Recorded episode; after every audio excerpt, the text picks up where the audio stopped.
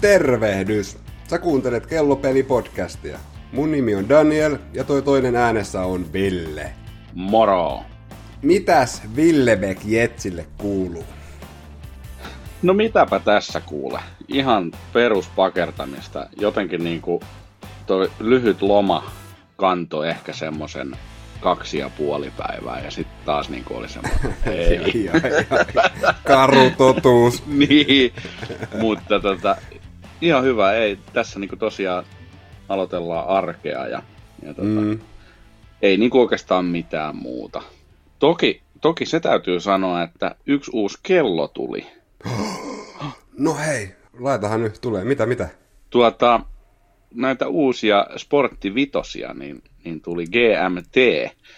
Äijä kävi mallia. voittamassa taas yhden kilpailun. Oho, en tiedä miten siinä niin, niin pääsi käymään, mutta tota, ja siis ihan älytön hatunnosto niin kuin sinne yhteisölle ja, ja seikolle mm-hmm. ja muuta, niin kuin, että tuommoiseen lähetään. Kuitenkin tietää, että kyseessä on niin kuin kuuma malli, niin sieltä Kyllä. tosiaan luvattiin valokuvakilpailun voittajalle sitten tämmöinen SSK haluamana värinä, niin minä tietysti otin sen oranssin. Ai vitsi, se on kyllä makea. Ja ei varmaan haittaa, että ei tarvinnut penni jeni maksaa siitä ja nyt se ei, mu- ranteessa. Mun mielestä se oli niinku ihan sopiva hintainen. hinta ai, ai, tää sama jatkuu taas. ei vaan, ei vaan mutta siis ihan makea pakkaus kyllä niinku, tosiaan kun on SKX on ollut ja tämähän on niinku aika liki, pois lukien ruuvikruunut mm. ja näin. Eihän se ole iso sertifioitu bla bla bla. Mutta... Eikä tarviikaan enää. Niin. Mä oon oikeastaan tosi tyytyväinen, että jos se säksä piti lopettaa, niin että se kumminkin elää meidän. Se on kumminkin niin ikoninen tavallaan se koko niin, malli, si- että se on, elää nyt vähän eri muodossa, mutta niin, on se si- hyvin lähellä tätä. Mä, mä luulen, että siitä tulee semmoinen vintage-jyrä, niin kuin on, nyt on Poguet ja, ja muut, niin mennään tästä 10-20 vuotta eteenpäin, niin on taas ihan eri ääni kellos SKX. Se on, se on muuten hauska, tämä nyt ei asiaan liity, mutta justiin kovin no. polarisoiva, polarisoiva niin kuin, että, että kaikki aina dissaa SKX. Niin jotkut, joo. Hard, kyllä, kyllä. Hardlex ja, ja 7 S26 ja Jingly Jangly Jubilee. Ja sitten kun Seiko ilmoittaa, että me lopetetaan tämä, niin tuolla jengi nousee barrikadelle. tämä on tämä viharakkaus ja passion. kyllä. Mutta joo, ei, eipä tässä muuta. Hei, kerro nopeasti vähän tota, mulle ja kuuntelijoille, että mi- mi- miten se tota, tämän nykypäivän SSX, miltä se maistuu? Oliko siinä jotain, mitä, siinä oli kaikkea hardlexi, beseliä ja joo, oli umpipäätypalat se... jubileessa ja kaikkea Joo siis, joo, siis se jubilee on päivitetty. Mm. Eli siellä on umpipäädyt ja, ja sitten siinä on myös semmoinen ei se huono juttu ole, mutta kun vanhassa jubileessa jokainen linkin osa oli erillinen. Yes. Niin tässä on nyt niin, että semmoinen, missä on tavallaan viisi semmoista palikkaa normaalisti, mm. niin se on nyt niin kuin vaan yksi linkki. Okei, okay, ne se ei artikuloi. Niin, niin se ei ole ihan niin notkee enää. Onko se notkee kumminkin vai? On se notkee, mutta ei, ei se niinku niin. semmoiseen myttyyn mene niin kuin vanha. joo, aivan. mutta tota, joo, ja Hardlex Peseli, mua pikkusen jännittää, koska ainakin omien kokemusten mukaan niin Hardlex on kyllä semmoinen, että se niin kuin naarmuuntuu helpommin kuin, en minä tiedä, frotee-pyyhe. Mm. Mutta, mutta tota, siis oikein makea laitos. Ja kyllä. Mä nyt odotan, että kun siinäkin on tämä hienous, mitä Seiko paljon nykyisin käyttää, että siinä on tämä kykloppi, että koska se Aa. alkaa näyttää semmoiselta narnialta se ympäristö, että sit sitä ei voi niinku enää edes kuvata, mutta Tiedätkö mitä, jos mä olisin sinä, niin mä varmaan neppaisin sen vege nyt. Joo, mutta mut si, siinä on vaan semmoinen haaste, että kun siinä on kitkabeseli, niin siihen ei naksubeseliä sitten niin kuin saa. Mm-hmm. Joo, ja tota... Ei kun kykloopista puhuin. Ai niin, sen, joo. Sen irrottaisi ei, varmaan. Mulla oli, mulla oli itse asiassa, tää oli niinku tulossa tämä juttu siihen, että no se Jaha. beseli on, okei, okay, se sitten naarmuuntuu ja olkoon se mitä vaan, mutta enemmän mua harmittaa se lasi, koska se Aa, tulee naarmuuntumaan ja siinä on se kyklooppi. Mutta tämä on semmoinen omituinen sekasikio niin kuin näiden SRPD, Femmojen ja SKX väliltä. Eli mm-hmm. flätti safiiri siihen ei käy lukemieni tietojen perusteella, yes. koska se akseli on sen verran pidempi, kiitos GMT-käden, että Double Dome siihen kävis, mutta Mä nimittäin mietin, että siinä olisi makea semmoinen top-hätti. Jaa, joo, joo, joo. Mutta tota, siinä on vaan semmoinen homma, että SKXn lasin tiiviste ja tämän uuden tota, SSKn mm. lasin tiiviste ei ole identtiset. Eli käytännössä täytyy pitää sormet ristissä, koska en tiedä, mistä keksit tuommoisen SSK niin kuin lasin tiivistettä äkkiseltään muualta kuin ehkä CK, jos sieltäkään. Että se pysyy ehjänä siinä vaiheessa, kun sitä mm. latia lähtee vaihtamaan. Okei, ei ehkä tähän hätään, mutta kyllä säkin tiedät, että tota, Namoki ja Kiinan pojat, niin ei tos kauaa kestä, kun ei, on tuolla myynnissä. Ei. Joo, kyllä se, kyllä se tulee modiosat varmasti, mutta niin kuin tähän ensimmäiseen aaltoon niin en, en lähde kyllä vielä härväämään. Ja no tarkoitus on sitten pitää kuitenkin tallessa se alkuperäinen lasi ihan kyklopeineen, että mä mm. elättelen tässä semmoisia toiveita, että kun jengi ei dikkaa tuosta oranssista, niin niitä myydään joku viisi, niin sitten sit se on niin kuin tulevaisuudessa olevinaan tämmöinen yksarvinen. Kerranharvinaisuus. niin. No, saa nähdä. no, mä kaiken rehellisyyden nimissä luulen, että kyllä tuota kellosarjaa tullaan myymään niin kuin ummet ja lammet. Että... kyllä, Veikkaan no. kanssa. Mutta joo, sille ihan siisti paketti ja mun mielestä hintasekseen ja ehkä kovempi siinä on tämä niin kuin myllypuoli. Et, et Kyllä, tota, joo. Kuitenkin laatu on ensimmäinen tässä luokassa – niin kuin GMT, vaikka se True GMT olekaan, mm. mutta käytännössä kaikki pois lukee jotkut, jotkut tota Kiinainmaan GMT-myllyt, niin kun sitä rupeaa saamaan seikolta ulos muut, yes. muut tota, tekijät, niin tuolta alkaa mikrobrandimaailmasta todennäköisesti tulemaan noin 11 500 erilaista GMT-kelloa. tämä, tämä on muuten, jos joku on varma, niin tämä. Joo. Et Mutta... sitä on odoteltu ja sitten jos todella Seikon tämän uuden koneiston saa jakoon tonne noin, niin siitä mennään. Mutta semmonen, ihan makea. Täytyy, mä yritin silloin yksi päivä tulla kahville, sä olit ikävästi duunissa. Mutta Ai tota... vitsi, työt aina haittaa kaikkea harrastamista. niin on, niin on. niin ja sitten olisit nähnyt sen sinnikin. Meidän pitää pitää ne treffit. Joo, todellakin. just näin, just näin. Kyllä. Mites siellä? No, niin, jos viime jakso alussa oli just loma alkanut, niin nyt se on just loppunut. Et ehkä ei ole ihan samanlainen ylävire kuin silloin, mutta onneksi on todella tykki aihe tänään, niin se auttaa jaksamaan näiden kovien aikojen yli. Kyllä. Bridge over troubled waters. Yes. tota, ei kai siinä muuta. Ei täällä sen ihmeempiä. Ruvetaanko rynni? Niin justiin. Mitä sieltä pitelee tänään ranteessa? No, tietysti teemaan kuuluen. Yes. Niin tota, minullahan on tänään Doxa 1200T mm. Shark Hunter. Mustatauluinen Doxa. Kyllä. Ja tota, tällä on nyt menty 15 minuuttia tuossa, kun tosiaan tulin kotia ja kauheassa hädässä ja sitten tajusin, että me tehdään brändijaksoa ja mikäs kello, mikäs kello ranteeseen. Olin siis siniranteessa, mutta tota, Yes. Vaihoin äkkiä. Tämä ei ole nyt edes aja, tämä itse asiassa käy. Mutta no niin. ajatus on tärkein, koska mä, mä ammennan tästä nyt tätä niin kuin energiaa ja, ja hyviä juu. viboja tähän jaksoon. Niin, Oikein. Niin, tota, Shark Hunteria. Ja. Mites siellä?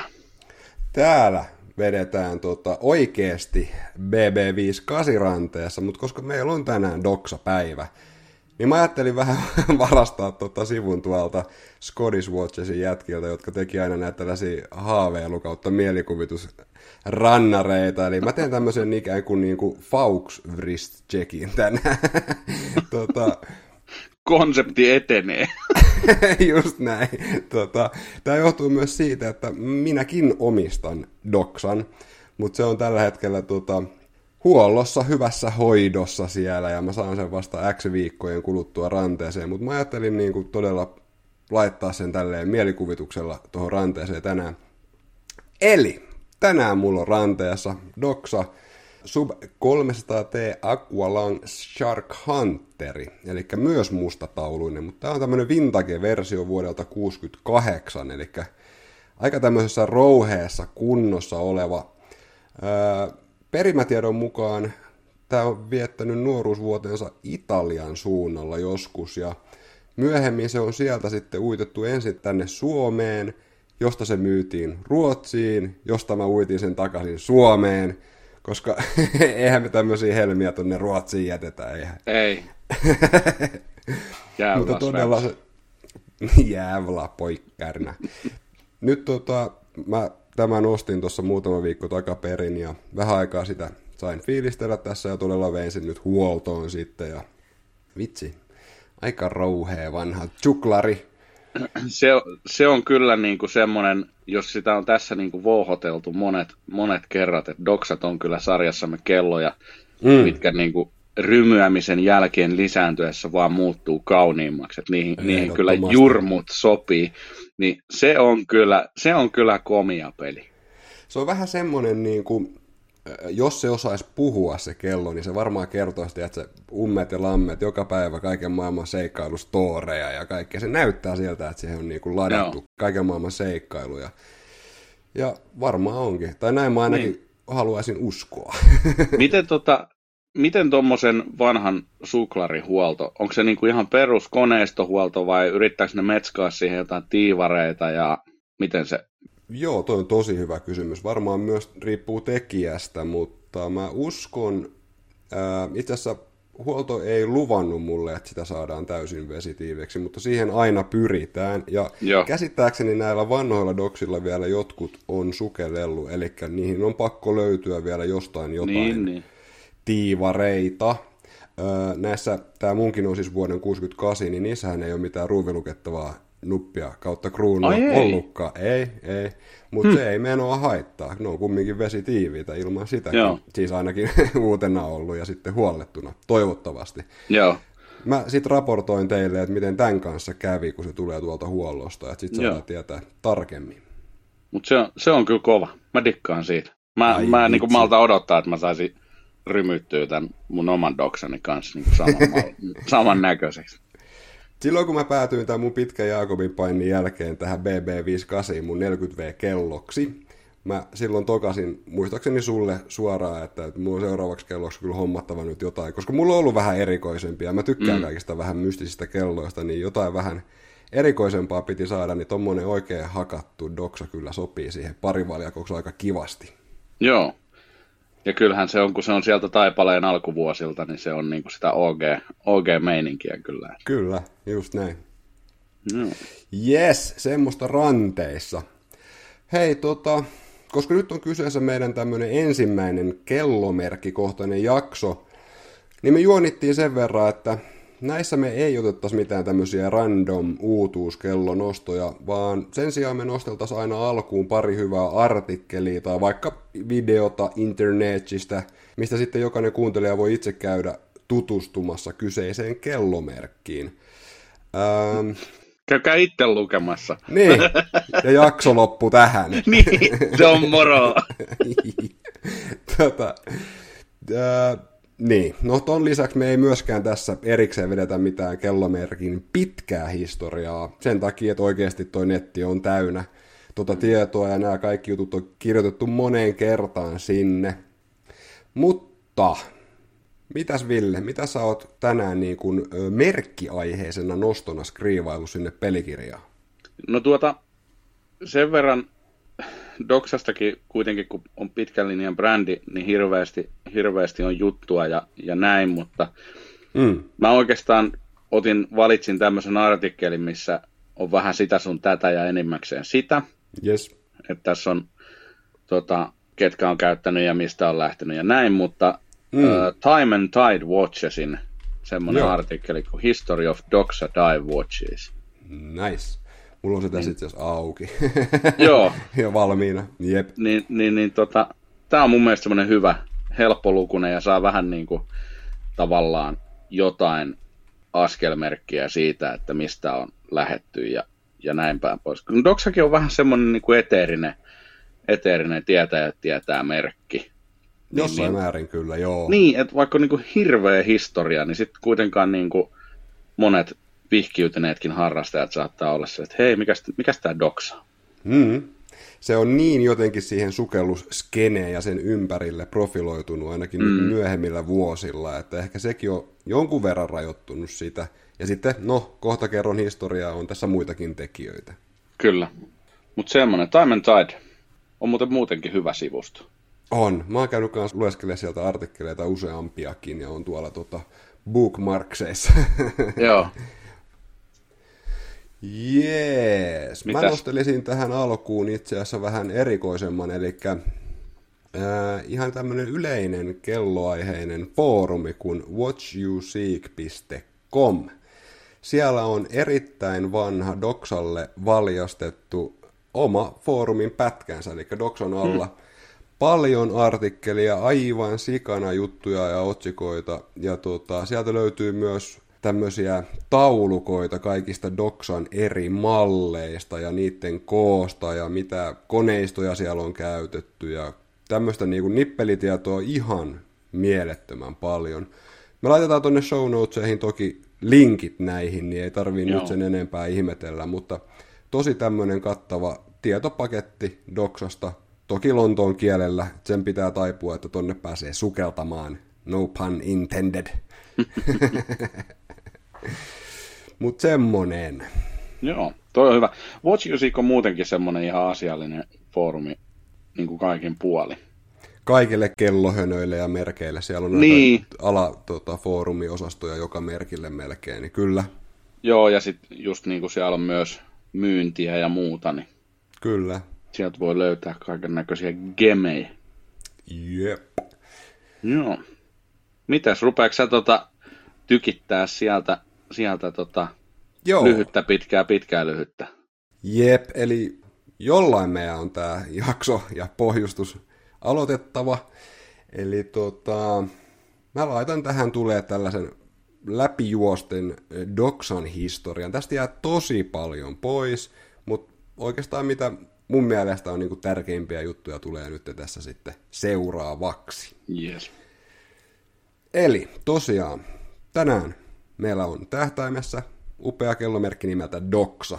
Doxan perusti äh, Sveitsin Le Loclen kaupungissa vuonna 1889 semmoinen herrasmies kuin Georges Ducomun. Pahoittelen nimen teurastamista. Täydellinen ääntäminen. ihan varmasti tämä ranska taipuu multa hyvin. Tota, eli siis Doxa on pitkä linjan sveitsiläinen kellomerkki. Muistaakseni, mm. muistaakseni jossain välissä, oliko joku Nardinin setä siellä? Tota, joo, tämä tulee ihan mukaan. kohta.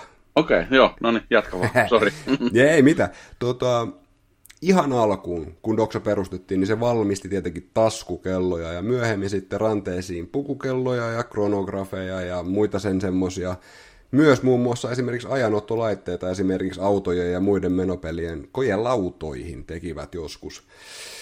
Tota, mutta oikeastaan se, mikä ehkä meitä eniten ainakin sun ja mun kanssa kiinnostaa, on se, mitä tapahtui sitten vuonna 1967 ja siitä eteenpäin, kun Doxa julkaisi tämmöisen uuden karhean ja ikonisen ja vain sukeltamista varten suunnitellun Doxa Sub 300 kellon.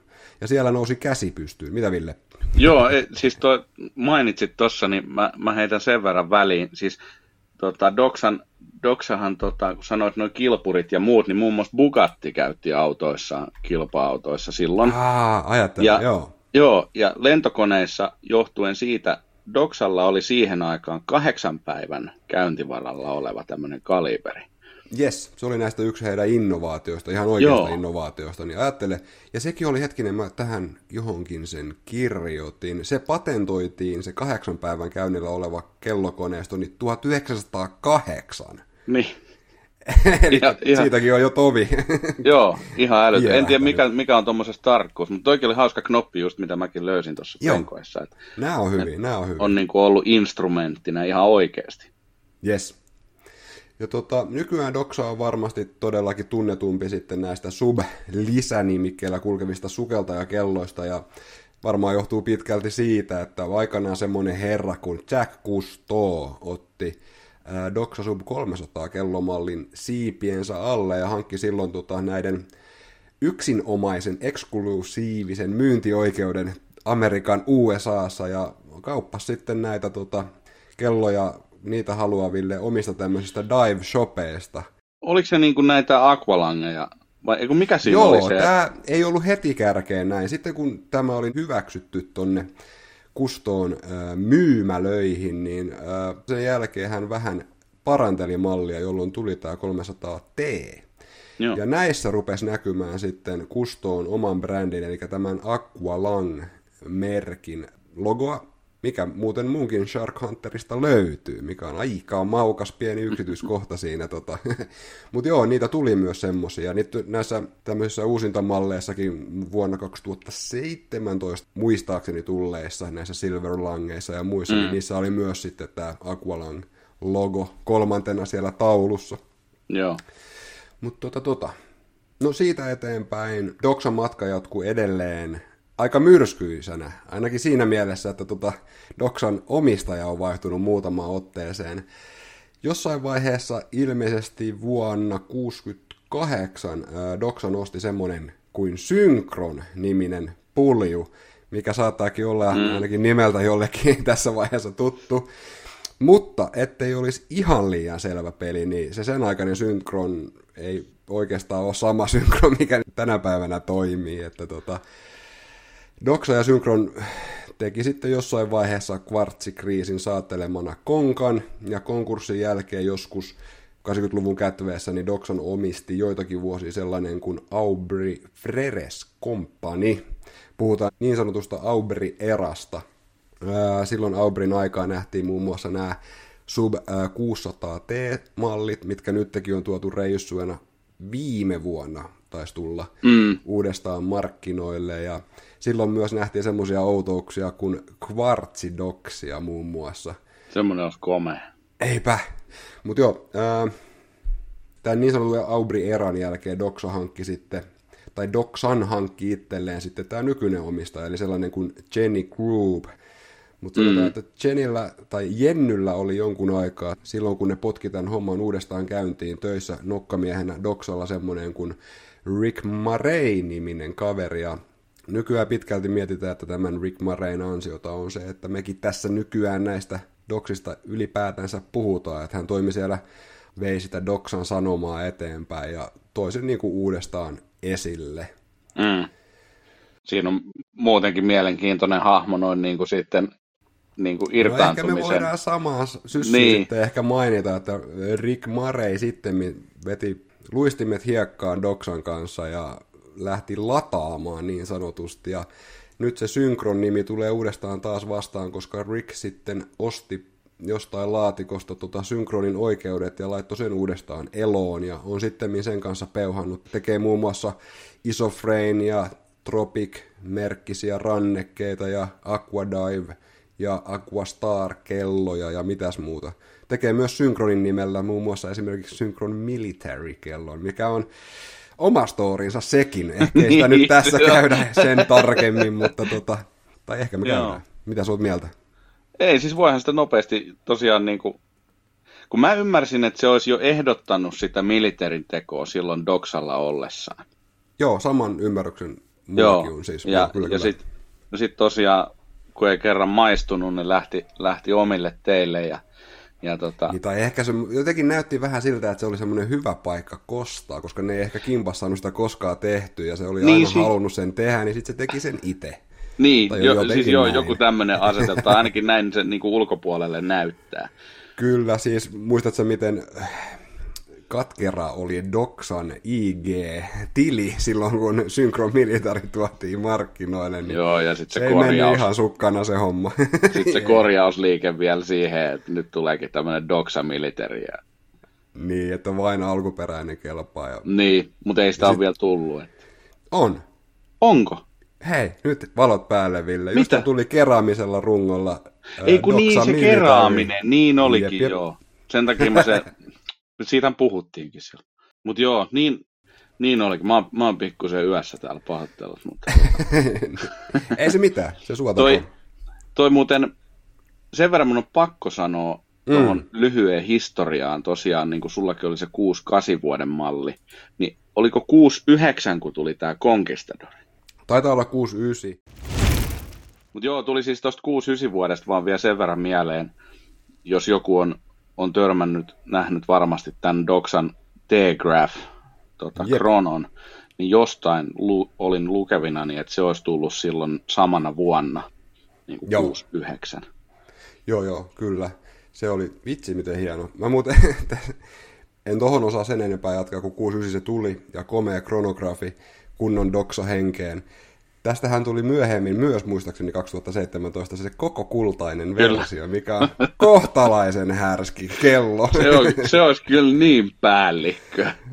Niitä on tehty 13 ja sen Joo. hinta oli muistaakseni jossain 68 000 euron hujakoilla. Joo, siis se, oli, se oli niin kuin kullan arvo kertaa kolme tyyliä. Ja sitten... Jotain tällaista ihan pimeätä. Mutta joo. joo, mikä jottei. Joo, mutta kova. Joo, nyt ollaan vähän käyty tota, niin kuin pohjustettu, mikä on Doxa ja nopea historia juostiin siinä läpi. Niin mites Ville, jos mä heitän sulle tämmöisen, että muistaksä, milloin öö, sä törmäsit ensimmäisen kerran Doksaan, tai milloin siitä tuli sulle jotenkin merkittävä? Se, se oli varmaan joku, vähän on kuitenkin suht tuore kelloharrastaja, siis niin kuin tällä tasolla. Aina kuitenkin kelloista tykännyt, mutta se on varmaan jotain viitisen vuotta sitten. Joo. Jossain ig tai jossain se tuli vastaan. Ja, Kyllä. Ja se, se jotenkin niin kuin iski, niin kuin, wow, mikä niin. tämä on. Se oli niin kuin tarpeeksi hämärän näköinen ja tälleen. Joo.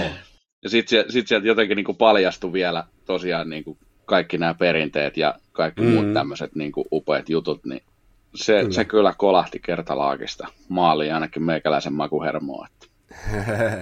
Mutta joo, mu- muutama vuosi sitten. Joo, mulla itsellä meinaan yksi syy koko kellomerkin tuntemiseen on toi What You Seek kellofoorumi, ja sitten sitä vahvisti tosi paljon nämä The Grey NATO-jätkät, mitä mä kuuntelin jo vuosia sitten silloin joskus. Joo. Ja nehän sitä tota, vouhottaa aika kovasti ja tykkäävät meiningistä ja omistavat näitä doksakelloja itsekin. Ja niillä tekeekin ja meneekin ja sukeltaa muun muassa. Mm. Tota, sitä kautta tuli mulle enemmän tutuksi ainakin. Ja niin kuin joskus taisin mainitakin, niin ei ollut rakkautta ensisilmäyksellä niin sanotusti Joo. omalla kohdalla. Et ensin mä katsoin, että huh, huh että nyt on oudon näköinen laitos. ja tota, myöhemmin sitten, no, tämä story tiedetään, rupesinkin tykkäämään. Mutta tuosta kellon ulkonäöstä ihan muutama sana, niin toihan tosissaan aikanaan, kun Doxa päätti nämä subkellot valmistaa, niin sehän tehtiin yhteistyössä ihan sukeltajien kanssa, ja kellosepät ja sukeltajat sinne juoni sitten, että mitä siitä pitää löytyä, ja vähemmän ehkä, että miltä sen pitää näyttää, vaan mm. että mitä sillä tehdään ja että se ajaa asiansa parhaalla mahdollisella tavalla, niin kuin sukelluksella. Niin sen takia ehkä se on näin erikoinen ja omansa näköinen tänä päivänä. Joo. Se on niin kuin purpose build. Purpose build, ja todennäköisesti sen takia myös kolisi sitten kustoon Jackille. Joo. Hän on tietenkin meressä joskus käynyt. Kyllä. Ja sehän ilmeisesti jossain määrin on, myös sekin on kustoon ansiota, että niitä alkoi oranssilla taululla. Siitähän on se elävä legenda, että ne olisi ollut siellä Joo. Tota, sanon nyt tämä järvi, mikä siellä on siellä. Joo, Kujuralaakson järvi Neukkatelissa, niin, en minä et, muista. Et siellä, niin. siellä oli niinku samea vesi ja sitten ne siellä mukamassa testaili, että mikä näkyy parhaiten ja sitten se olisi ollut oranssi. Ja sehän on kaiket ihan huuhaata. Joo, Mutta... mä olisin kysynyt sulta kanssa, että mikä sulla on fiilis, koska mäkin olen lukenut tämän saman legendan ja myös sen kumoamisen, joo. Mut joku perä siitä taisi mut, olla. Mutta joo, siis Kusto mä en tiedä liittyykö se sitten mm. enemmän niihin trooppisiin vesiin, missä, missä herra enemmän vietti aikaa, niin, niin tota, sie, siellä se, niin kun, hän piti siitä oranssin kontrastista siellä. Mm.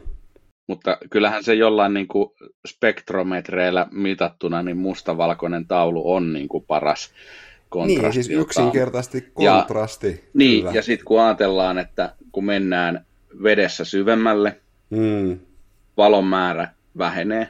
Jep. Ilman valoa ei ole värejä.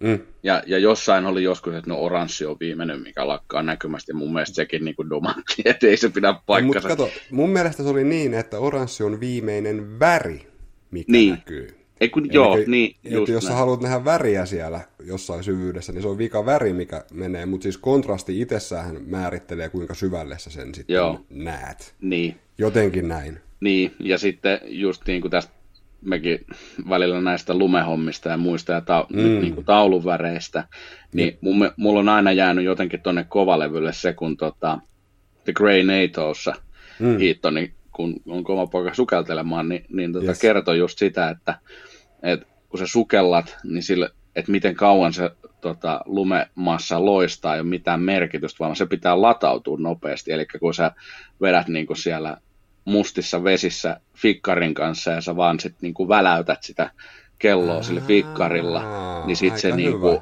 Joo, kyllä, et, kyllä. Et se, että pitää... jos se nyt kestää kolme tuntia tai kahdeksan tuntia, niin se on täysin yhdentekevää.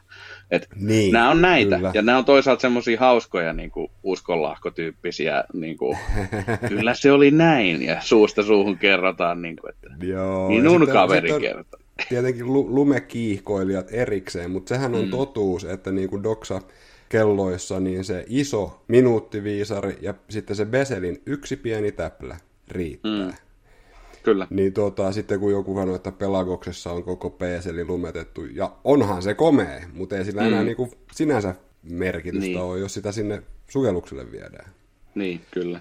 Tai esim. Niin kuin mun sinnissä, niin kronokäsiä ei ole lumetettu ollenkaan, vaan siellä mm. on se pieni, tietysti tunti- ja minuuttiviisari hohkaa ja minuuttikehät ja näin, ja sitten se pienen pieni sekuntiviisari, mikä tikittää siellä, joka on vain indikaattori, että se kello toimii. Kyllä, kyllä. Niin, joku voisi sanoa, että jos sen lyödään liikaa lumeen, niin se on vaan häiritsevää. Niin, se on sitten niinku sekavampi. No, kuka Onko se niin. niin kriittistä? Pitäisi käydä niin. ehkä joskus sukeltamassa, niin ehkä tietäisi jotain asiasta, mistä puhuu täällä. Ai niin, sä et mene. Mä menen joku päivä. Muista tehdä testamentti ensin. Joku hirviö sana syö Ai, oi, oi. Okay. No mites tota, nyt kun justiin päästiin tästä jauhamaan näistä väreistä ja, ja muista, mm. niin, niin tota, mitkä on sinällään ikonisia Doksalle, niin mikä niin kuin sun, sun mielestä on semmoinen doksamaisin juttu? Niin kuin mikä mm. on niin kuin sitä puhasta doksaa?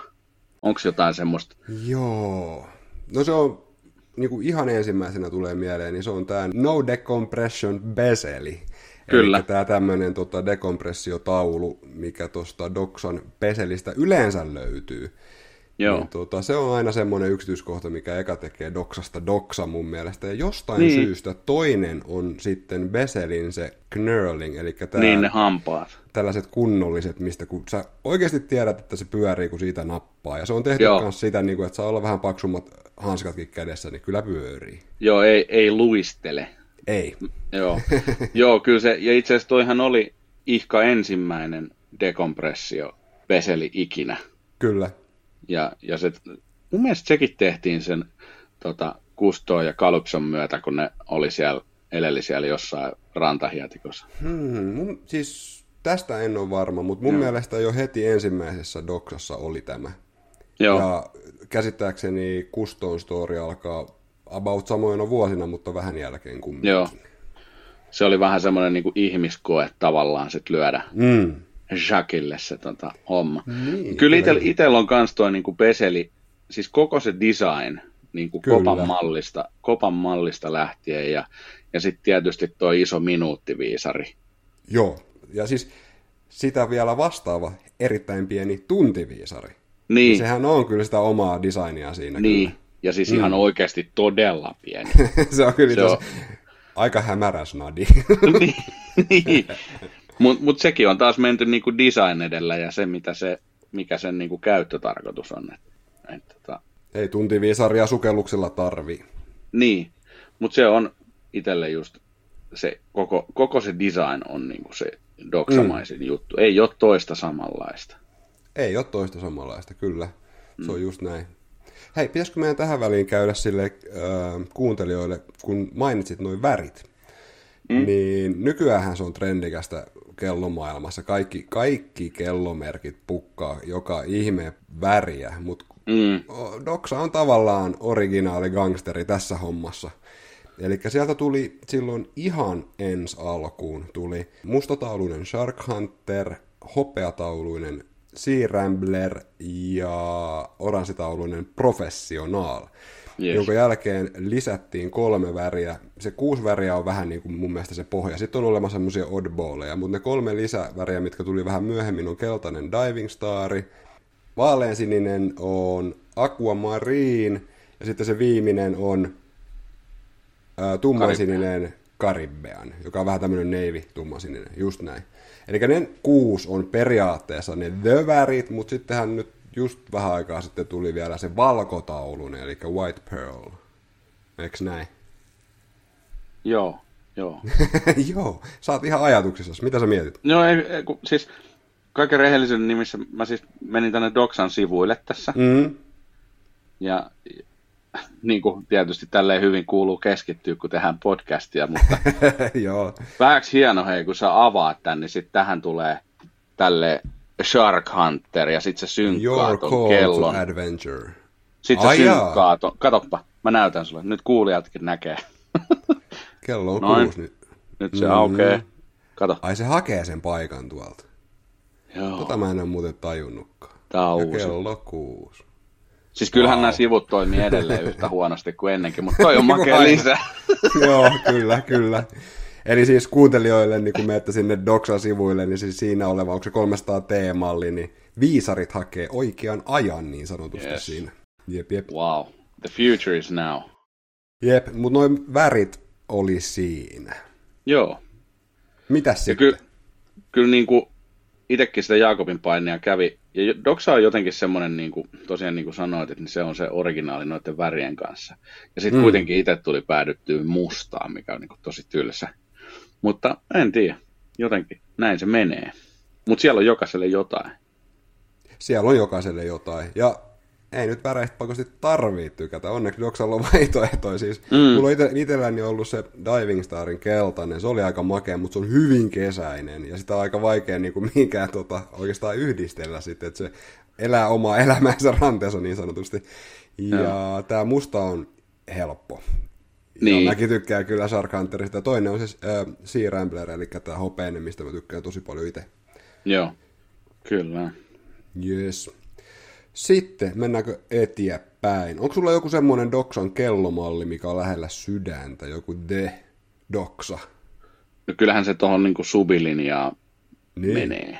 Kyllä. Mutta jos niin kuin pitäisi valita semmoinen, mikä on se niin kuin merkittävin, niin kyllähän se 300 on, mikä sen kaiken sai niin kuin tämän aikaan. Se on, kyllä. Ensimmäinen ja sitten hyvin monessa IG-kuvassa nykyään näkyy sub 300, kun siitä on näitä reissueita tehty. Niin mm. tota, ja itsekin omistajana voi sanoa, että on muuten mukava kello ranteessa. Et On. Doksissa on muuten yksi semmoinen elementti, mikä on sanottava ääneen, koska tätä y- kysytään tosi usein.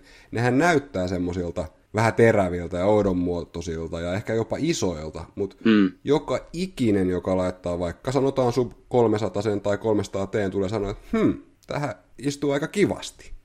Joo, siis siinä on sitä cushion case taikaa. Kyllä, ja sitten mä oon myös jäljittänyt tätä vähän siihen heidän takakanteen. Se on semmoinen vähän suppoma, su, suippomainen, sanotaan näin, että se, se uppoaa. Et editoi tota pois. En editoi. Toi, toi, jää, toi jää elää aikalaiskirjoihin. Ai vitsi. Suppopohja. Joo, Mut se on, ja se On, uppoaa. ei joo. Joo, olisiko mä saan tämän pois ranteesta. Joo, Elikkä sitten, se, elikkä se sheivaa kyllä millejä tuosta tota, korkeudesta veke, kun sen heittää ranteeseen. joo, kyllä. Ja sitten toki, niin kuin mä, mä oon itse tätä kelailut tähän, kun lyö tota, vaikka Seamasterin viereen. Mm. Äh, olisiko tämä Doxa ollut puoli milliä isompi. Joo. Ja sitten siihen vielä tekee sen, että Seamasterissa on valkoinen taulu. Niin Mm. Se näyttää valtavasti suuremmalta. Eli Doxa tekee semmoisen illuusion, että kun tuo taulu on vähän snadi, Kyllä.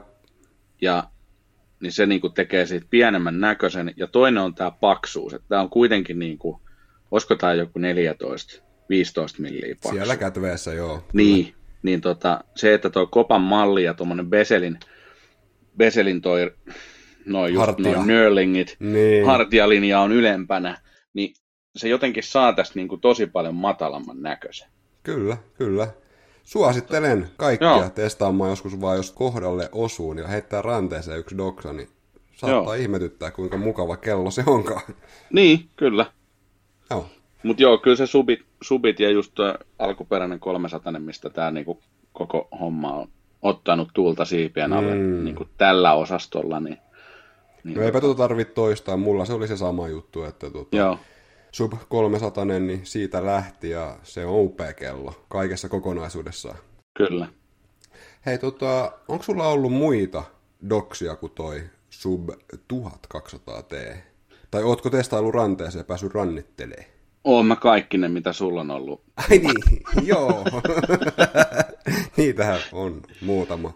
joo, siis en, en ole mulla on vaan tämä, ja silloin oli pitkä, pitkä paini siitä Diving Starista. Niin totta. Jos, jos semmoisen olisi hommannut. Mm. Mutta, ja sitten sulla sitä Pro-mallia, mikä oli enemmän semmoinen vintage-henkinen, Jep. jopa ja slimmimpi. Mm. Ja, ja näin. Ja sitten oli se 600T. Mulla oli se Sub 600T Pacific, joka oli limited Joo. edition tehty nimenomaan Time and Tide Watchesille. Ja se oli ensimmäinen tätä uutta laatua 600T, ja se oli semmoinen erikoisuus, että se oli titaania.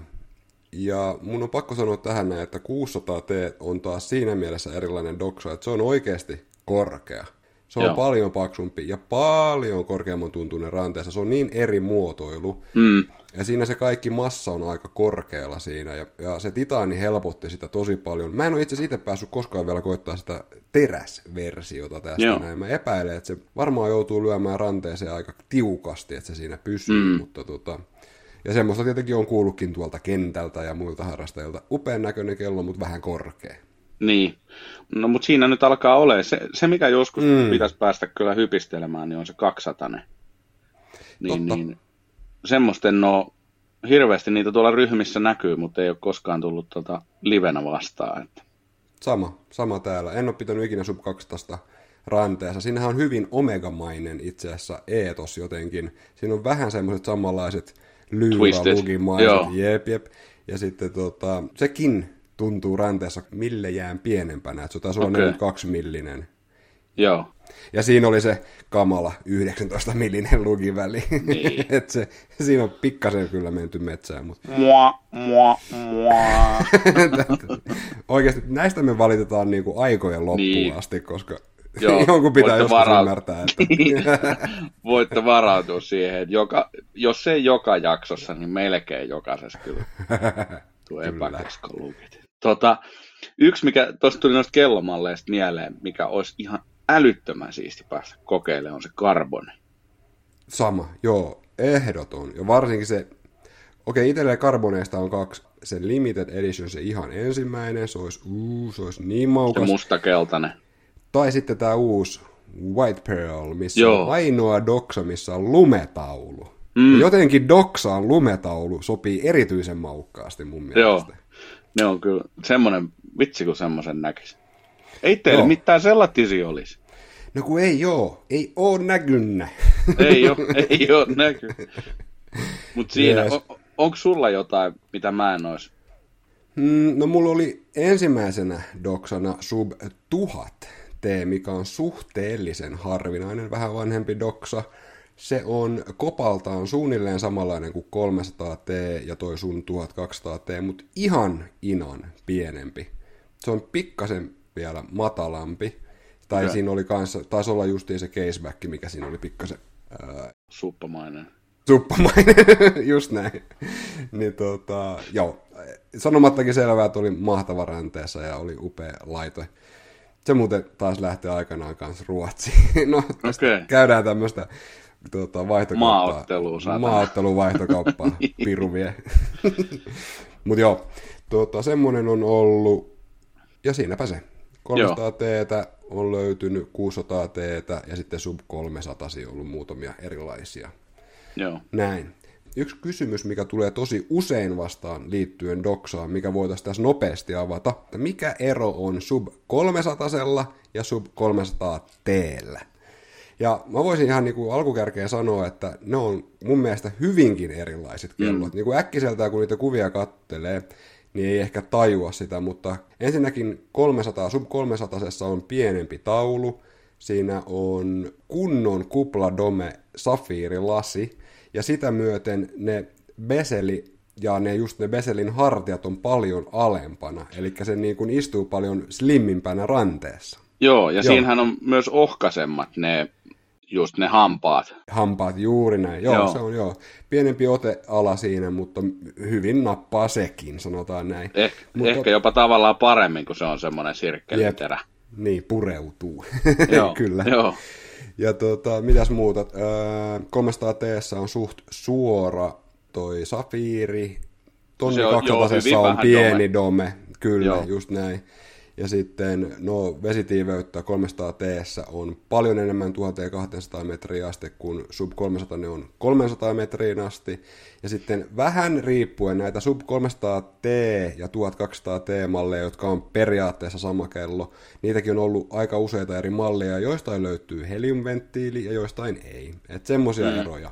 Ja just toi, toi on kyllä tuo mallimerkintä, niin, niin se, se kyllä, kun sitä ajattelee, että mulla on niin 1200 T, ja niin. tämä on 1200 metriin, ja tässä on se heliumventtiili. Jep. Et, niin kuin, miksi, mä en oikein ole päässyt jyvälle, että miksi, miksi se piti muuttaa, koska eikö se just Ei nimenomaan ole päässyt ikinä Orkis 300 ole kolme. Niin, mutta eikö on, se Orkis on, on. 3, niin, mihin 200 set, olisiko 200? On, ja 1500 teet on, drumroll, 1500. Eli näissä on logiikkaa, mutta sitten ei. Niin jossain Joo. kohtaa heitetään vaan päälailleen. Mutta mut, mut periaatteessa se voisi niinku kiteyttää silleen, että 300 on enempi vintagehenkinen, slimmimpi, yes.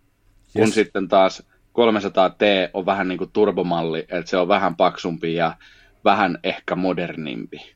Kyllä, just näin sanoisin, mutta 300T ei ole silti iso kello. Sitten Ei. jos lähdette näihin tonni 500 t tai 750 t, mikä on vanha malli, niin se on se suurempi koppanen versio tästä. Eli jos on tykimpi ranne niin sanotusti, niin sitten siihen suutaa katseita. Samoja Joo. muuten, mutta suurempia. Joo, ja sitten oli vielä, ranneke oli vähän erilainen ja ei Joo, ollut totta. Beach of Rice, vaan se oli semmoinen Kyllä, se on vi- viiden palan, jep, viislinkkinen, kyllä. Joo. Joo, pikkusia eroja näistä löytyy. Sitten toki on erikseen kronografit. Öö, on olemassa Seagraph, Sub 200 Seagraph, joka on mun mielestä aika lailla hirvittävän näköinen kello. Niitä ei näe ikinä missään, ja tämä on suht tuore painos. Sitten on tämä klassisempi T-Graph, eli Sub 200 T-Graph. Ja sitä myydään vaan semmoista limited editionia tällä hetkellä. Mä muuten ehkä nyt jo ennustaa, että niitä tulee jossain vaiheessa eri koneistolla myyntiin sitten ei-limitedinä. Mutta joka tapauksessa mm. kronoja löytyy tuohon päälle ja sitten on nämä karbonit erikseen. Kyllä. Onhan siellä. Semmoista sokkelua. Tuota, pitäisiköhän meidän tästä siirtyä eteenpäin nyt sitten sen verran, että tota, Knoppikorneri on tämmöinen mahtavan hieno tuota, formaatti, mikä me ollaan lanseerattu meidän suurilla aivoilla näihin tota, kellomerkikohtaisiin jaksoihin, eli knoppikornerin aika. Meidän pitää Joo. joku jingle tähän, tiedätkö hommaa. Niin no, joku mä, mä just rank. mietin, että tuossa pitäisi olla sellainen knoppikorneri. Toihan se on. Toi mä muuten otan ja se on tästä lähtee siinä. niin nappaat samplen siitä ja se on aina. kyllä, kyllä. Knoppikorneri. Täydellinen. Oi, oi. Knoppikorneri on siis semmoinen, että me kaivellaan kellomerkistä jotkut yhdet kivat tämmöiset knoppinostot, niin tota, mitä sä kirjoittelit sinne ylös? Arvoisat kuuntelijat, tervetuloa tämän jakson Knoppikorneriin. Knoppikorneri. Joo, mulla on siis semmoinen knoppi, että tota, toi automaattinen heliumventtiili.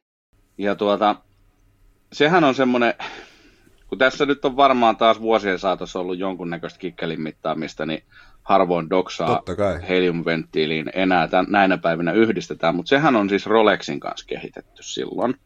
Yes, hyvä. Aikanaan, ja hyvin yksinkertainen katsoin läpileikkauksen patenttikuvista, niin mm. jousikuormitteinen tämmöinen ja, ja siis se, että mistä, mistä niin kuin koko ruljanssi on saanut alkunsa, niin, niin sitten kun ollaan siellä Sea Habitatissa tai sukellellaan muuten vaan pitkiä aikoja, niin välttäen tätä, en muista mikä liian narkoosi se on nimeltään, niin happeen lisätään siis tota mm. heliumia. Yes. Niin, niin sehän on siitä keljumainen, keljumainen kaasu, että tota sen, sen atomi on pienin, mitä on niin kuin kaasu maailmassa, mm. jolloin se menee siis semmoisiin paikkoihin, mihin ei pitäisi mennä. Pienimmistä väleistä. Kyllä. Niin, niin, niin tota, sittenhän nämä herrasmiehet huomasivat, kun ne meni paineentasauskammioon, niin tota, siinä kävi niin, että sieltä kohtalaisen väkivaltaisesti lähti lasit irti kelloista, kun se tota, tilavuus, tilavuus muuttuu.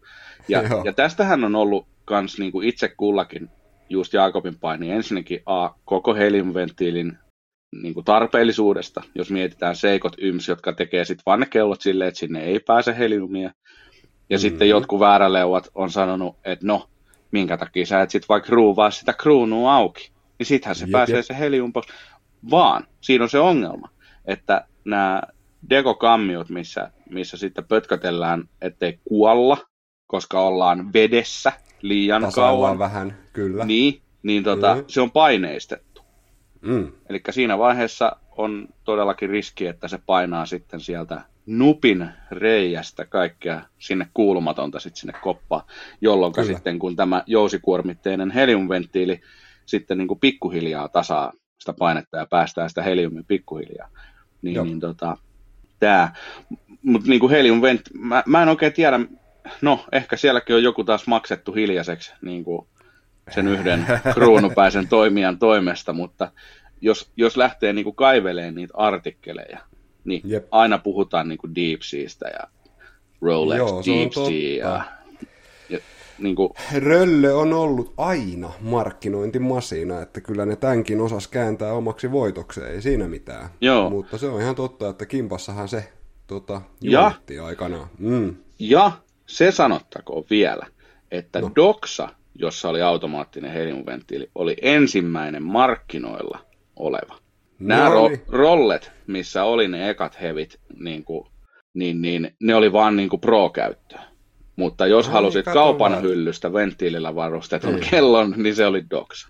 Ja tästä sen verran sanon, niin A Block to Watch, niin, niin okay. heillä oli erinomainen artikkeli asiaan liittyen. Aika sika hyvä knoppia nosto, mutta Ville, Omega Joo. ja Seamasteri ei saanut tota memoa vieläkään. Ei. Tämä on aina pakko me... nostaa.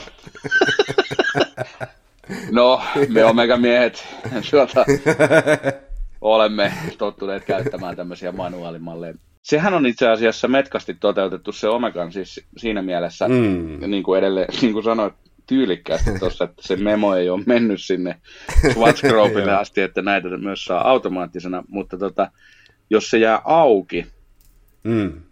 se heliumventtiili, niin Seamaster on silti 50 metriin, eli siis niin kuin käytännössä okay. uinti. Siinä on tehty semmoinen failsafe. Joo, uintihommi, vaikka nyt olisi se tota, Reese's Buttercup siinä tota, auki.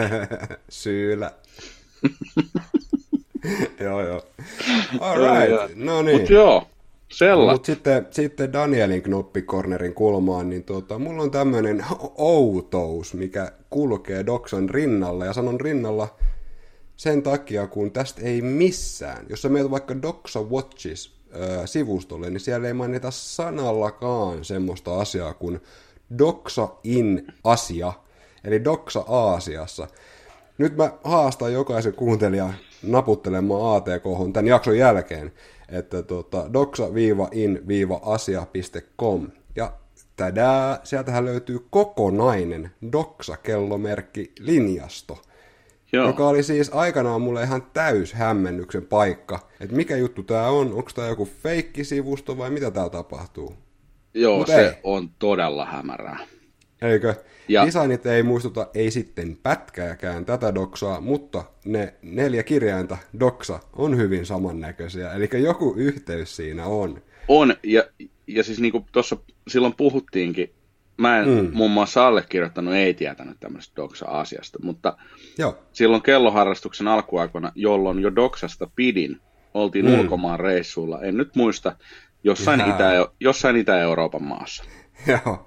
Niin tota, siellä oli sitten jossain ostoskeskuksessa isolla Doksa-valomainos. Mm. Mä olin silleen, että hei, että tuolla on Doksia, että mennään, mennään kattoo. Joo. Ja sitten siellä oli niinku mitä kummallisempia. niinku, et, joo, niissä, niin. niissä oli jotain sitä niinku Doksan Doksaa. Mm. Mutta sitten niissä oli jotain, ne ei niinku natsannut. Se oli just se joku aaltotaulunen ja mitähän kaikkea. Niinku mä Joo. No tämmöisiä ikinä nähnytkään, että mikä doksa tämä tämmöinen on. Mä en ole perehtynyt tähän asiaan sitten ollenkaan. Siitä, siinä on parikin syytä. Ensinnäkin niitä ei näe missään koskaan ikinä. Joo. Ei edes niinku doksa ryhmissä. Niin. ja sitten toisekseen niin ne ei vetoa mun kellomakuun. Ei sitten pätkääkään. Joo. Se on jotenkin niin outoa, semmoista vähän huono, halpis, mikrobrändimäistä toimintaa niin, jotenkin. Joo, joo se on kyllä tota... semmoista no-name, just tämmöistä. Ja sitten on, niin kuin siellä on ehkä parisenkymmentä eri mallia, jokaista mallia on 4-200 erilaista. Et niin kuin, se on ihan semmoinen älytön viidakko vaan jotain doksanimisiä outoja kelloja. Mutta siis Öö, ilmeisesti tämä kumpuaa kumminkin ihan The Doxasta, eli tämä on se osasto, joka jäi elämään, kun tehtiin Doxa Sub. Joo. ja jotenkin se sitten, ikinä ei ole selvinnyt täysin, että miten tämä tapahtui. Olisiko ne mennyt piiloon sub... sinne Aasiaan? En mä tiedä, siinä vaiheessa kun Kusto nappasi subin hanskaa ja joku tiesi, että tämä lähtee lentoon tämä juttu, mä veikkaan, että ne karisteli tämän, tämän, tämän osaston jalkoihin aika nopeaa. Öö, jotain tällaista siinä on käynyt, että ne tavallaan erkani toisistaan, koska ne ei puhu toisistaan, mutta ne on silti sama yhtiö. Joo. Jotain tämmöistä hämärää siinä on taustalla. Mutta käykää ihmeessä katsoa Doxa in Asia ja hämmentykää. Se oli mun knoppi. Joo, Joo toi oli hyvä, hyvä knoppi. Ja siis mä aloin voimaan pahoin silloin, kun mä kävin siellä ensimmäisen kerran. Mutta mut toisaalta toi, toi on sellainen hyvä, niin se avaa vähän sitä, mistä mekin ollaan joskus puhuttu, että kun toisissa maissa mm. on niin eri promojutut. Niin on, joo, kyllä. Jossain voi, niin kuin just, oliko se nyt niin, että tyyliin Meksikossa joku Mido on ihan älyttömän iso. Niin kuin number one. Niin. niin, se on niinku ykköskello ja tyyli, pitkä, tai ehkä, niin. ehkä jälkeen toka tai jotain tällaista. Niin, ja, ja sitten just niinku Ausseissa ollut pitkään, niin tä, tagit oli niinku the, the real deal ja näin. Niin ehkä toi on sinne tota, Itämaan kansalle niin kuin suunnattu no, ja siellä maistuu. sinne ja päätetty, että nyt markkinoidaan vaan tohon suuntaan, ja no, sitä no, ei siellä, sitten näkynyt. Onhan tosta, jos lähdetään niin kuin kompassin suuntimalla siihen suuntaan, niin onhan se populaa ja älyttömästi. Joo, että... ei siinä mitään. Ihan varmaan fiksu veto, toki mä nyt tiedän miten, no aika monta eri kellomallia on syntynyt, sanotaan näin, että jos on joku mittari, Joo. niin Ja sitten sit oli niinku mielenkiintoinen just asiaa sivuuten, selailin Katawikia, että löytyisikö mitään hyviä huutiksi. Joo. Niin, niin siellä tuli eteen tämmöinen 70-luvun äh, Doxa Synchron, tämmöinen vähän niin kuin... Pukukello. Ei, se, ei ollut, se oli niin kuin sporttikello. Et siinä okay, ei ollut joo. beseliä, mutta, mutta se mm. oli niin kuin tämmöinen niin kuin joka päivä tyyppinen. Joo, niitä on painettu aina, kyllä. Eikä siinä, siis se joo. on, ja ennen Subiakin Doxa teki ihan tällaisia NS-normaaleja kelloja. Joo. Ja tämä subipuoli on tämmöinen niin kuin oksa, joka on lähtenyt omille teilleen sitten. Niin, ja kyllä se itselle on niin kuin se niin kuin purema hammas. Niin. No, ehdottomasti. Mutta olisi, Joo, kyllä. olisi ehkä hauska nähdä joku tämmöinen Doksa-tyyliin tota, kenttäkello tai joku tämmöinen. Niin, mä en tiedä. Sitten se ei voisi olla sub, mutta ihan totta, että tota, minkälainen se olisi. Voi niin. vitsi, nyt lähti niinku mielikuvitus jyrää joka suuntaan eikä oikein tiedä mihin. Tiedätkö, se, Mutta kun näissä, näissä on niinku valmiiksi jo vähän tota crosshair dialia ja totta, siellä totta. on ne Hmm. Ehkä se olisi kans jollain keräämisellä kopalla, niin se olisi tosi semmoinen jo heti niin kuin Joo, semmoinen, jotenkin. Semmoinen niin. ma- oikein mattanen semmoinen. Hmm, okei. Okay.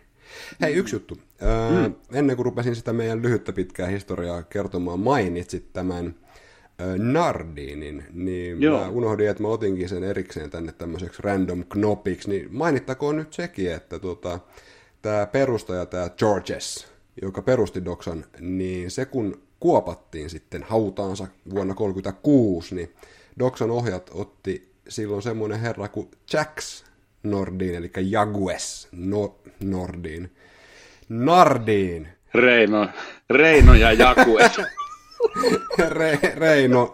Tota, ja jos on tuttu nimi, vaikka sen taas tolleen teurastin, niin tota, on Ulyssi Nardinin pojan poika kyseessä. Joo. Eli varmaan on pienet piirit tuolla pienissä sveitsiläisissä kylissä, missä näitä pajoja pukkaa vähän niin, enemmänkin. Että, tota... Niin mä veikkaan. Et, koska näitä on tullut ennenkin tämmöisiä just knoppeja, että on ollut tyyli joku mm. Le Coultre on tehnyt tuolla. Joo, ja, joo, ja, joo, niin ja kuin... Oriksella oli joku... Olisiko se ollut just niin, Coultre joku... joku... Joo, niin. joo. Niin, kyllä, joku kyllä. iso setä siellä. Tai joku tämmöinen. Mutta niitä, niitä on yllättävän paljon varmaan, kun rupeisi kaivelemaan. Mä epäilen, että löytyisi enemmänkin tämmöisiä cross-reference-hommia. Mutta ihan, ihan näistä hauska. piireistä. Joo. Ulysse, Nardin ja Doxa, niillä on connection. No, Kyllä. En mä tuota vähän aikaa sitten vielä tiennyt. yeah. Hei, sitten meillä oli tämmöinen otsikko täällä skriivattuna, että Doxa, kenen ranteessa nähtynä tunnettu joku henkilö tai hahmo, niin ootko nähnyt Doksaa jossain noin niin kuin Out in the Wild?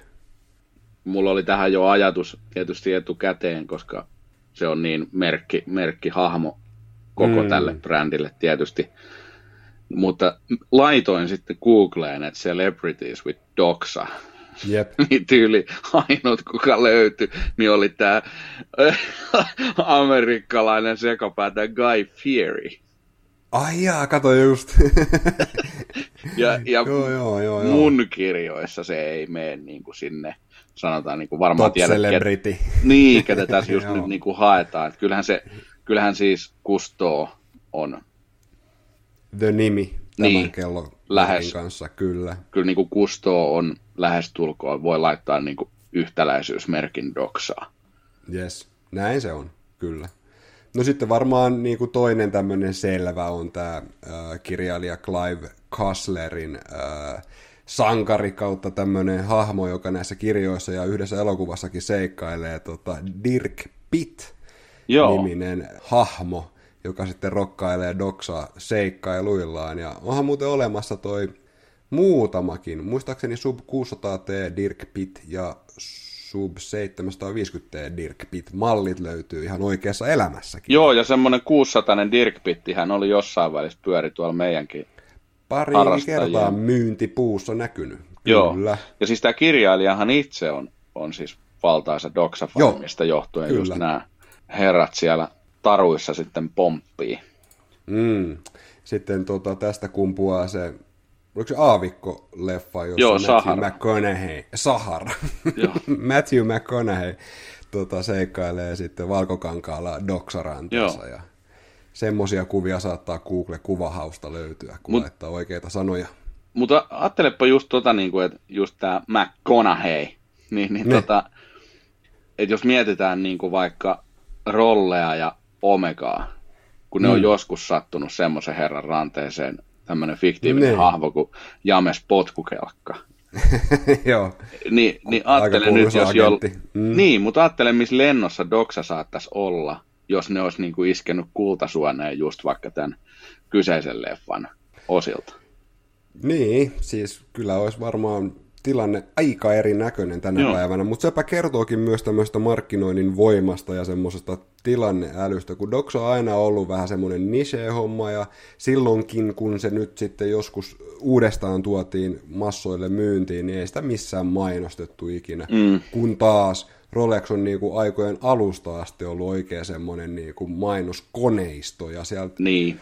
niin kuin alkuajosta lähti, niin mitä kaikkia mainoskikkaa ja temppua niiden kellojen kanssa on tehty, ja ne on ollut joka lehden keskiaukeamilla ja näin, niin nyt nähdään, mitä se tekee. Niin, ja ajattele, no just tuli mieleen, eikö se ollut justi Rolex, joka, joka boostaili sitä oyster kovin sanoin, ja sitten se joku, oliko se vielä niin, että se joku daami veti, mm, uiskenteli sen kanaalin yli, ja kun se pääsi rantaan, niin se oli hörpännyt ei, se meni niin päin, että tämä daami oli tuosta tuota, Englannin puolelta Eurooppaan uinut kertaalleen, mutta sitä ei hyväksytty ennätyskirjoihin, vaan se piti tehdä uudestaan. Ja tässä vaiheessa tota, Rolexi iski markkinointikoneistolla kiinni ja sanoi, että otahan ranteeseen tämä meidän Oyster case. Ja Mimmi sanoi, että en ota.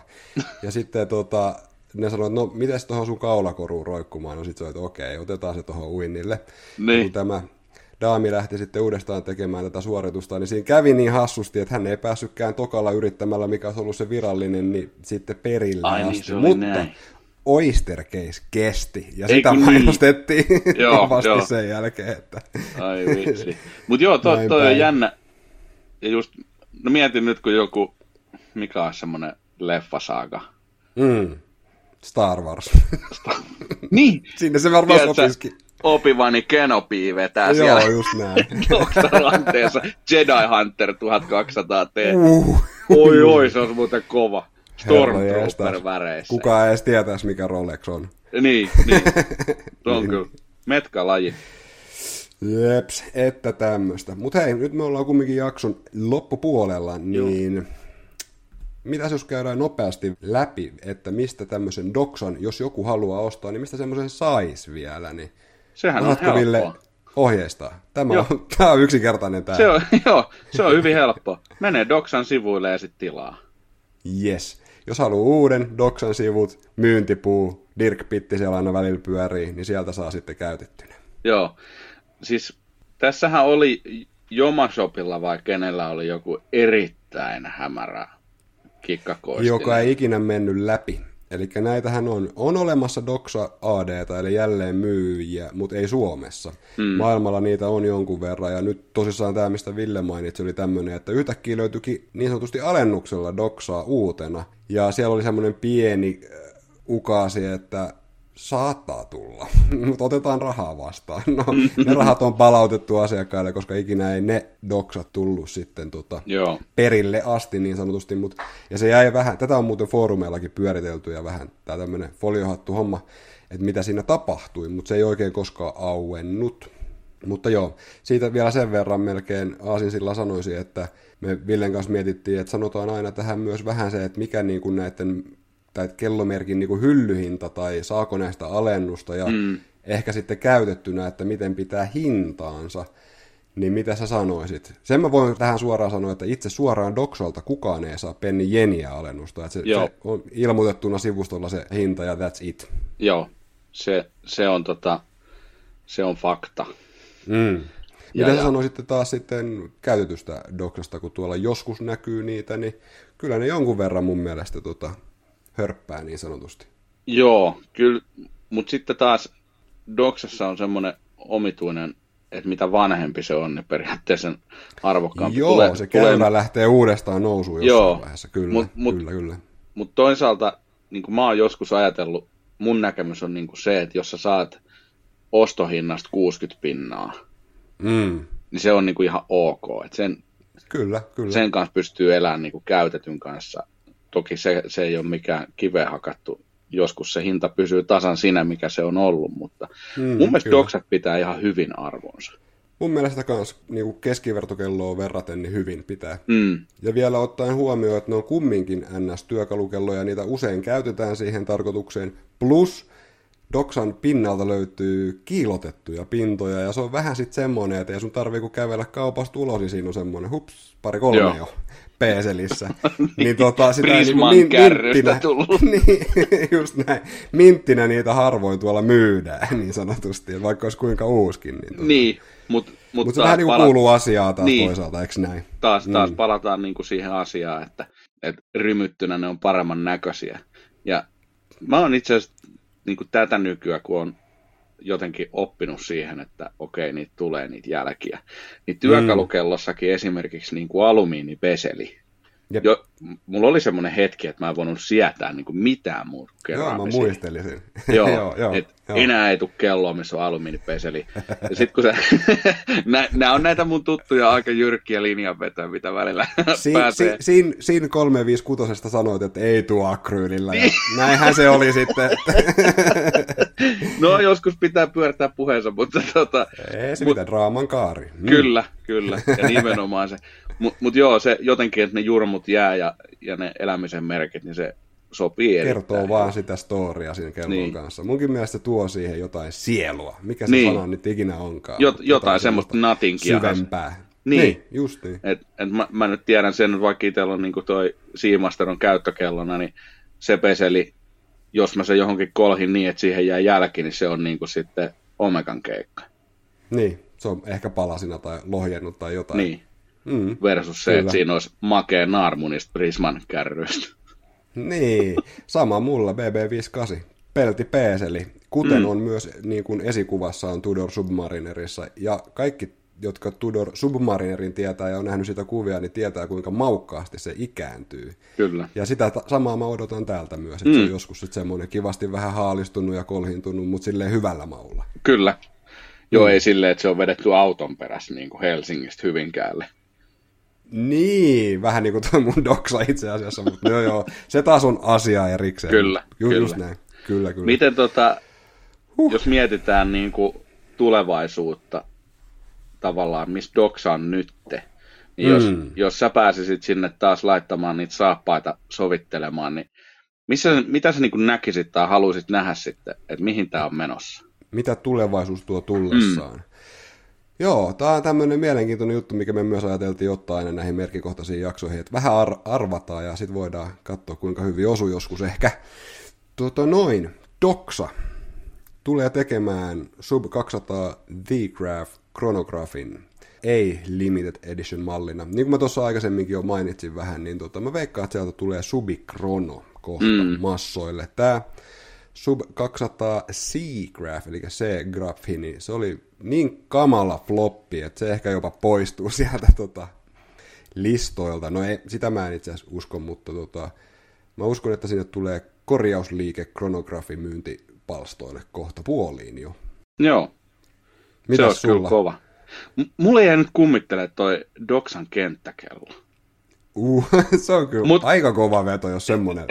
Ei se tietenkään. Siis just tulee mieleen, no siitä, siitä se lähtee just semmoiselle laukalle, mikä on nyt tämä Doxa in Asia me, meininki. sitten, joo. Siis kyllä, kyllä mä niinku haluaisin, tai soisin, että toi, toi rannekepuoli hoidettaisiin nyt kuntoon. Ah, totta, totta, joo. Et si- siihen vähän panostettaisiin ja vähän mietittäisiin. kun ne ei taas tarvisi olla suuria muutoksia, ei. niin se olisi jiirissä niin sanotusti, se, se koska nehän on neke... laadukkaita, mutta niissä on vaan pari semmoista Niin, juttua, ne että... pienet jutut ja sitten se mm. kumiranneke voisi maksaa vähän vähemmän kuin 429 euroa. Hei, ne tulee Richard Millen kanssa samalta Joo. tehtaalta. Se on ihan sama, vaikka ne toisi Richard Millen se tuohon ovelle. Mutta näin mä oon kuullut, että sillä sitä perustellaan. Joo. Onhan ne hyvä, hyvä laatuisia, mutta on se aika järjetön hintakin. On, Ihan on siis aika komppaan. komppaan. Mutta mut mä, niinku, mä haluaisin doksaat nyt sen, että nyt niinku loppus tää yksi omistaja tekee yhtä ja toinen toista sekoilu. Ja nyt keskityttäisiin tekemään sitä, mistä mm. tämä niinku, just tämä subilinja ja tämä on niinku lähtenyt. Jep. Ja niinku, katse eteenpäin ja sitten se jonkun Gandalfin ranteeseen seuraavaa Taru Sormusten herrasta.